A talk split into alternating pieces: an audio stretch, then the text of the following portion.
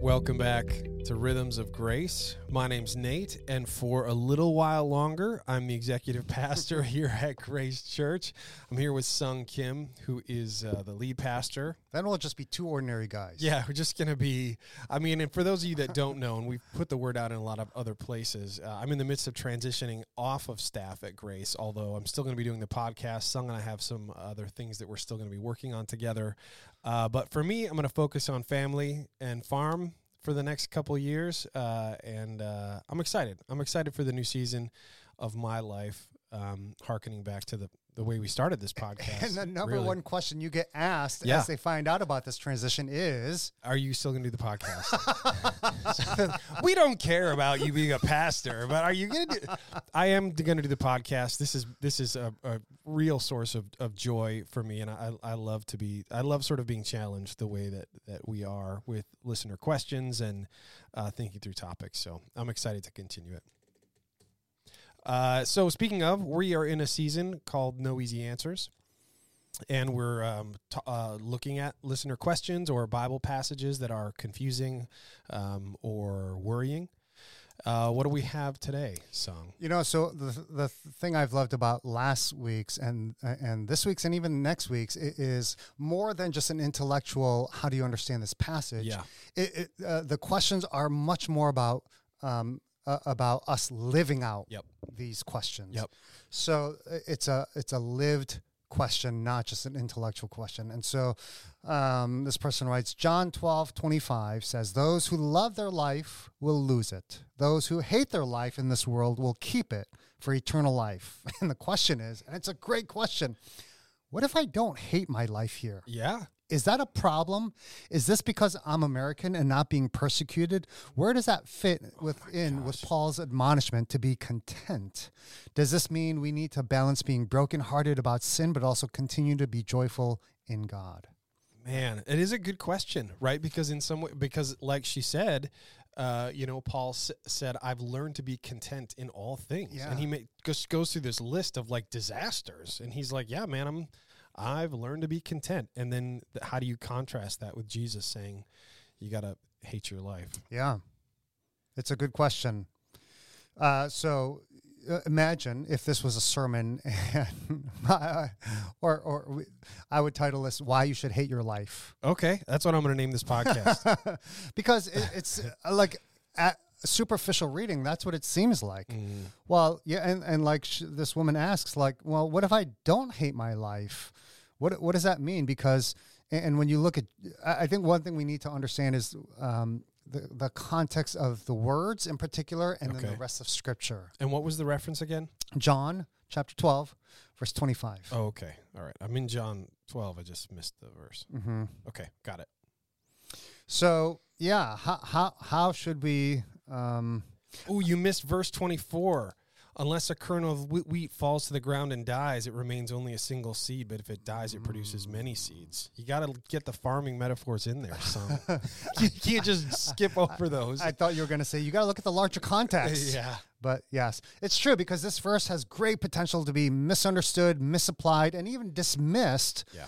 As like uh, that. See, that's why Jesus is not relevant. He doesn't understand. You know, Or, or the, here's another way I've heard it interpreted. I have a good friend of mine who says, anytime I feel like I want to do something, I'm pretty sure God doesn't want me to do it. yeah, Like literally, that's a that's one of the ways that he makes decisions. I'm like, oh my gosh, Yeah. that sounds horrible. I've heard also friends tell me, well, the last thing I want to do is uh, ever in life is go to Africa. So I'm sure God's going to send me to be a missionary in Africa. Man. Right. And that's a very truncated, distorted view Yeah. of God. Yeah. And, and so, the, you know, does, does hating your life mean you're seeking to be as miserable as possible, avoiding anything fun or anything that makes you happy in life in order to, like, if you will, like win a spot in heaven? Mm. Like that's what it seems like, and that that's what she's asking. Yeah. And so, well, the, the more misery, more misery now means more reward later. Mm. That is not what this is saying. Um, Well, so what is it? What is it saying? Because uh, yeah, What What are your thoughts, especially in Oh, light of the, the previous metaphor of the kernel of, uh, of the seed? uh, man, it's uh, I it's uh, it's a good question because literally just this morning I was watching the sunrise and talking to Amy about how much I loved my life, and so so now so now I'm not sure exactly what to do with it. I mean, I would assume that. Well, here's why don't you just jump in? I'm hoping that you like give us some perspective on what Jesus is actually talking about when he says when he's talking about loving their life and hating their life. I feel Mhm. like there's probably something there for us to to uh, observe. Yeah, I mean, in one sense, love and hate here are figures of speech, and you uh, concerning priorities, and you see this a lot in Jesus's uh, uh, talks or sermons or even parables. Mm. Where, and we talked about this earlier in the season. What does it mean to hate your parents? Yeah, right. It That's doesn't- right. It doesn't mean you have this this like vitriolic vengeance against Right. your parents. It actually means um, i i it's a it's a question of order of affection and Okay. loves, and so, and, and again, we don't use the word uh, that way today. But again, we need to understand like what what did it what was the intent of the original audience and the original speaker. Okay. And so here it's it's um um, Jesus is not suggesting that we should like abuse ourselves or our bodies. He isn't calling for self mutilation or sleep deprivation or or self flagellation or anything like that. Yeah. You know, and, and this is not mutually exclusive of us enjoying the gifts that God has given us, which is life. And and Jesus promises, John 10 10, I've come to give you life and life to the full. Yeah. Yeah. And, and that's where we need to understand this passage in light of the the, uh, the other things that Jesus says. And so, Mm. and so, one way to understand this is um, when when he when it talks about.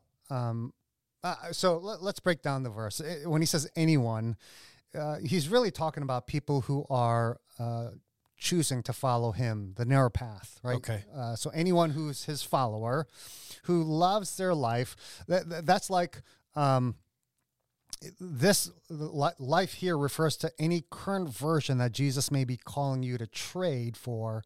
Uh, uh, in exchange for his abundant life. I mean, it's similar to th- another episode where we talked about the rich young ruler. Yeah. Where Jesus said, You got to sell everything you have and give it to the poor if you want to come follow me. I appreciate you're keeping all the commands. But again, it's that sort of a thing where Yeah. it's like, Are you willing to sacrifice even this um, that is considered a blessing is, and is considered a good thing Yeah.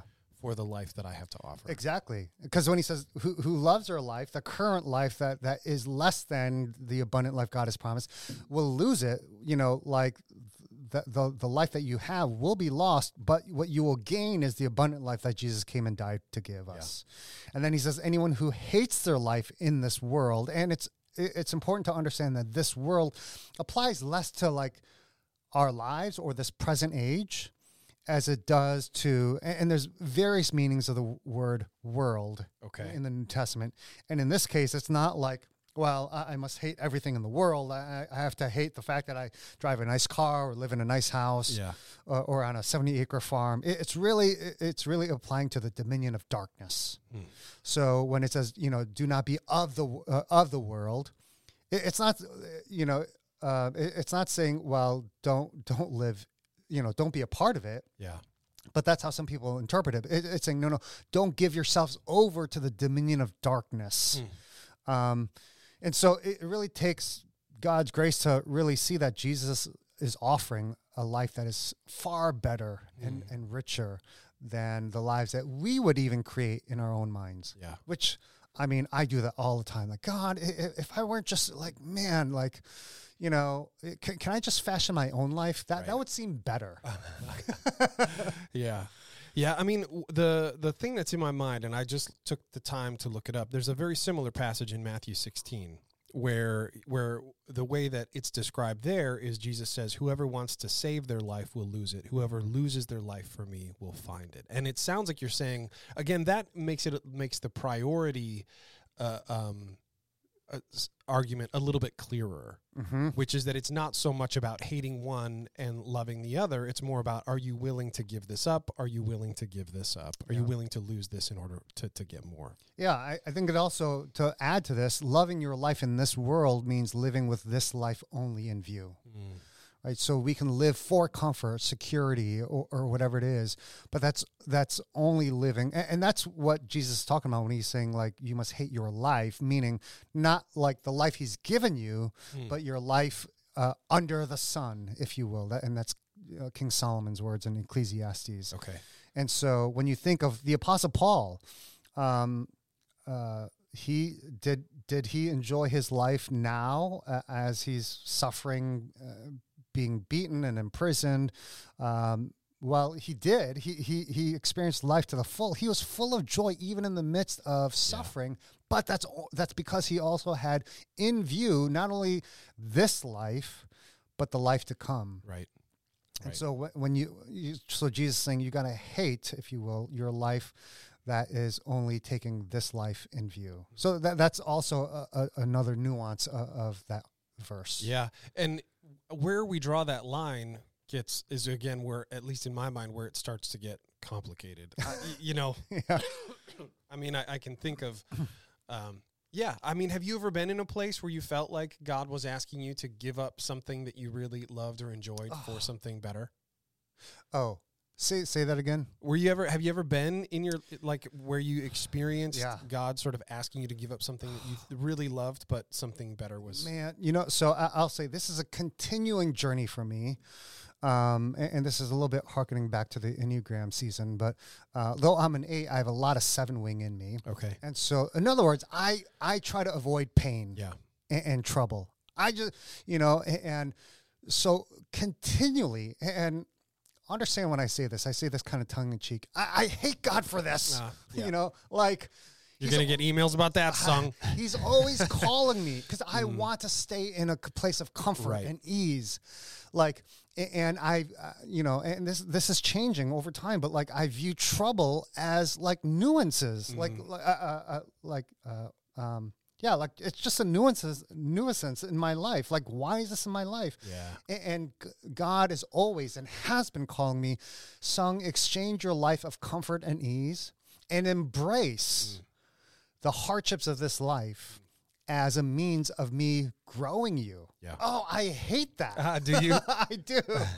you know, the, the the the seven in me just like wants to just enjoy well, and this is the irony. I want to enjoy the freedom Mm. of my own choices. Mm-hmm. And yet in his kingdom, freedom only comes from submitting to uh, and embracing hardships as a means of grace. Yeah. So, I mean, that is a continual thing. Yeah. Yeah, I I uh, I don't have quite the same perspective on it, and again, I think you can look at it as part of my enneagram number, which is I'm always trying to like.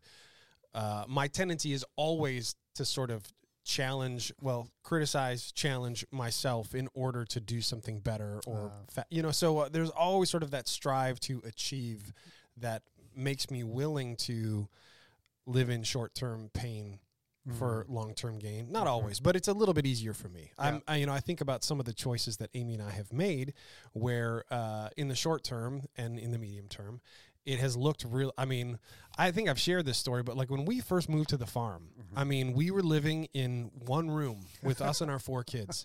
We didn't have running water. The heat wasn't working. It was February. and literally, like, we would put out cots and we would sleep, and then we would put the cots away and make breakfast. Then we put breakfast away and pull out the kids' school. It, like, it literally, and while they were doing that, I'd be off in another part of the house just trying to make a room habitable, right? yeah. And for me, kind of like living in that short term pain for long term gain Yeah. was a little bit easier. My wife cried every single time. I'm telling you, man, I there the hardest part for me was living in that, and I I really felt like, what have I done? Like yeah, I have, what have I done to my family? For me, I'm kind of like, that's fine. I don't care. You know what I mean? I don't need to shower or whatever. Can you, can, can you tell the story? Because when this happened, I remember I remember thinking like, man, I could not imagine. Uh, so recently, your kid, your girls specifically had an experience of, of a bat. In the Yeah, they did. Yeah, we still have uh, bats in. We've tried, man. We've tried so hard to get bats out of the attic, but in a big old wooden house, and the squirrels chew holes holes in the siding, and the girls woke up with a bat in the room. Actually, it landed on my daughter and woke her up. Which the protocol is, you have to go and get a rabies shot. So literally, this was in a crazy season where my oldest son had just gotten home that day previous from the uh, hospital because he had um, an emergency appendectomy, and so we were finally all there. And then literally that night, a bat goes in, and my wife took my girls to the ER at 3 a.m. to get them their Oh. first of their rabies shots. And again, like in some ways, I that isn't that doesn't feel very burdensome to me. It's kind of like I, I was just we were just sort of like laughing about it. Like this is like of course this is just there are things that I do experience as a burden, but that type of thing not so much. Okay. Yeah. So when it comes to life, look at life the way Nate sees life, That's right. not the way I see life or want to experience life. Don't follow my lead. I have plenty of other things that are that make my life hard to follow Jesus in the midst of. But Yeah. but so- creature comforts attraction to creature comforts are, is not one of them. Okay, man. You know, so and this is going a little off topic. I, I go both extremes.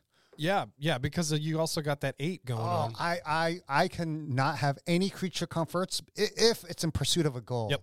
I, I, to the point of self neglect. Yep. But then it's almost like, hey, as a reward, I Mm. need a season where I'm just gonna Indulge. yeah, indul- indulge in my creature comforts. Yeah. Uh, you know, so eh, eh, so going back to this topic, I think um, uh, that where Jesus talks about the analogy of a seed, right? The seed has to die in order to fulfill its purpose. And I think that's also what it's getting at is God has a purpose in your life. And so if you love your version of life so much more that you cannot fulfill the purpose God has for your life, Yeah. and, and going back to the question, part of the purpose God does have in your life is to live life to the full. So that doesn't mean like, oh, I, I, I have this task or this mission that I need to accomplish, and that's the only thing God wants for my life. No, no, part of it is living life to the full, but uh, the seed has to die. It's, it's a natural course of uh, of growth. Yeah. Yeah. Something has to die in order for something greater and better to come alive. Yep. And so the question for us is like, yeah, like there are parts of your life that a, a lot of part of your life that you should love mm-hmm. because God has given to you as a gift. Yeah. But there are probably parts of your life or corners of your heart that you love too much mm. and you don't want to let go of. I think some of the hardest things are things that for, for a season are, or even in this season, are good. Yeah. And you know, when you think about the analogy of wheat, like it's like a good thing. It's not like something is wrong, so it has to die. Yeah. It's like that's just so it. it, it I think where I tend to hang on too long um, is when something has been good, and uh, and I'm just reluctant, you know, to sort of like, man, I think about how good this was, and this is such, but that, but prioritizing God's calling is what allows you to let those things die and make space for Yeah. new things. Oh man, as much as I love change, I also experience that too. Whenever I feel like something is a good thing, I'm like, mm-hmm. oh, why does that have to change? Mm-hmm. Yeah. Yeah. I mean, I feel that way about my kids. Like, I, mm-hmm. I love every season of my kids, and yet I honestly, like, I mourn, I mourn the, the, the season when they were little. Mm. I just, it was just so much, so much joy and so mm-hmm. much sort of seeing the world through their eyes of wonder. I, gr- I grieve that that's gone, but Yeah. you don't want your kids to stay like a four year old forever. You know, you don't. Yeah. So that's one of those things that has to. I just like we sent my two teenagers off to do a job. Like they have a photography job that they're going off to, and they left at seven in the morning, driving in that crazy thunderstorm we had this morning. And in my mind, I'm like, I just wish they could still be little and be like safe, and we could all just. But that's not really what I want for them. Yeah. You know, like that that desire to protect and sort of shelter has to die so that they can become independent, responsible, you know, problem solvers. Yeah. Um, so that's, I mean, again, it's like letting go of good things is hard. Yeah, you know the thing that going back to this verse uh, that just struck me that I I found true in my life, where the first part says anyone who loves and I- I'll kind of extrapolate anyone who loves their life that God doesn't intend will lose it. And so I found in my own life too, there are parts of my corners of my heart that I want to hold on to because it's Yeah. my life. And you think by holding on to it that you'll keep it Yeah. Man and again this is the part this is also the other part that i quote unquote hate about god is he he's the hound of heaven mm. he will chase you relentlessly. And I love him for that. And I quote unquote hate him for that. Mm. Because there's a part of me like, God, just leave me alone. Yeah. Yeah. But but the thing I find is the part that you want to hold on to, you know, like he lets you hold on to it thinking you're gonna keep it. Eventually, man, you lose it. And I think sometimes it's not even that God takes it away. It's that our obsession to keep is in some ways the very thing that will cause us to to lose something. Yeah. Like if you hyper, you know, if you hyper focus on a relationship, uh, you're gonna, you know, you're gonna smother it. Yeah. If you if you obsess about. Uh, I mean, I don't know, a, a job or an opportunity. Like you can, you can by grabbing on so hard, you can actually end up you know losing uh, or another example like if you so desperately don't want to be like your parents if that's a part of your life that you're holding on to like i will never be like the likelihood is that in times of stress you're going to find yourself like right in that spot. So it's not even that god needs to take it. It's No. like we will it's like by with if we aren't holding things loosely Yeah. in trying to hold them tightly we will sort of destroy the very thing that we love. Yeah, and, oftentimes what happens is you, as you try to hold on to it, you either keep hitting a wall, metaphorically or spiritually or emotionally, or there just be, there there just comes an emptiness mm-hmm. to holding it, A- and that's almost God's natural way of letting us run our natural course Yeah. that we need to to to learn. yeah And, and then it says, well, anyone who hates their life that you want to keep mm-hmm. will, act, and you actually you, you surrender the life that you want to keep, you will actually keep it for eternal life. And so it is. It's that letting go and, and to embrace something better yeah a- and more grand that God Yeah. has. and uh, there's there's there's other ways that that I think the Bible addresses this. Things like, um, you know, a, a man reaps what he sows.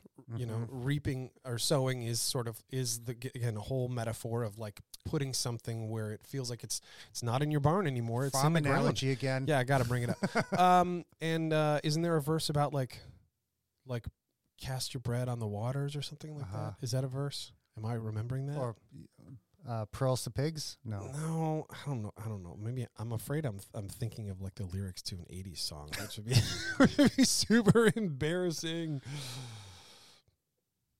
Uh, yeah, I don't. I don't know. I don't know what I'm talking about anymore.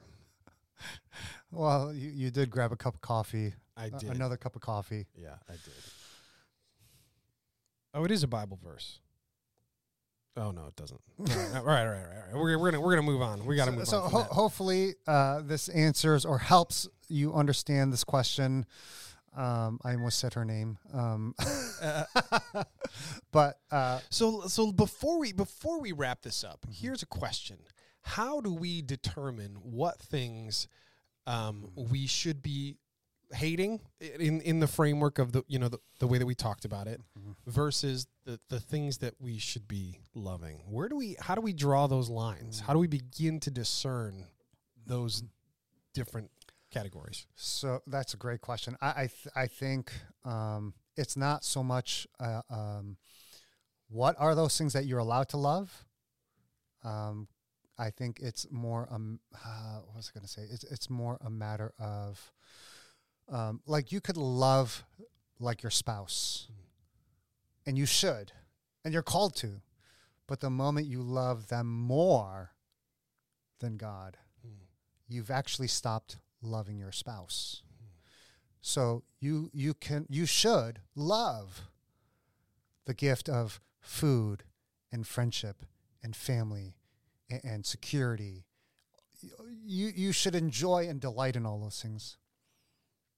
And I know from personal experience when any of those things become the replacement for God, so much so that you you so like in in, in possessing these things, you no longer think about God or thank God. Mm.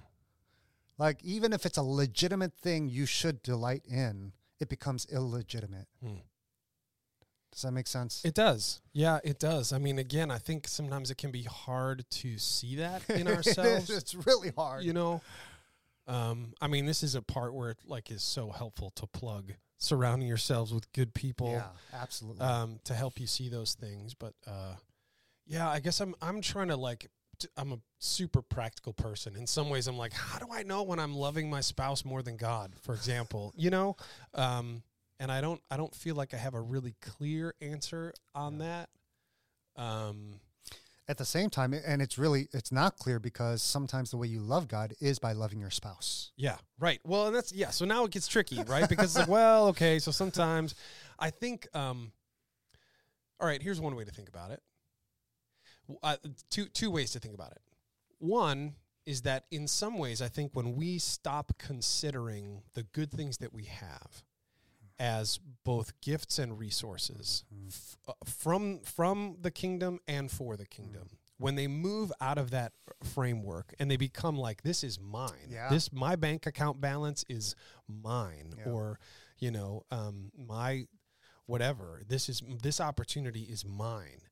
Uh, that's where i think you start to realize you can start to discern that you're like loving your life and that's in a different spot you know because the, the very same action towards a spouse could be on either side of that line right? Like going on a date with your spouse could be uh, because you're trying to like hold it tightly or it could be because you're sowing into a relationship in a way that that is bringing about the good things that God wants for you. So um, that's one way that I think So it's not the behavior. So there, it's Right, it's not like right, right, there's a specific behavior that will tell you that you're loving the gift more than the giver. right Right. And that's what makes it so hard, is because y- i i it is about motivation and posture. Yeah, yeah. And then, uh, and then the other thing that I thought of, and this applies, I guess, mostly to people, um, not necessarily like resources or whatever, but when you aren't thinking about that relationship in terms of how are how are you walking with that person towards deeper intimacy with God?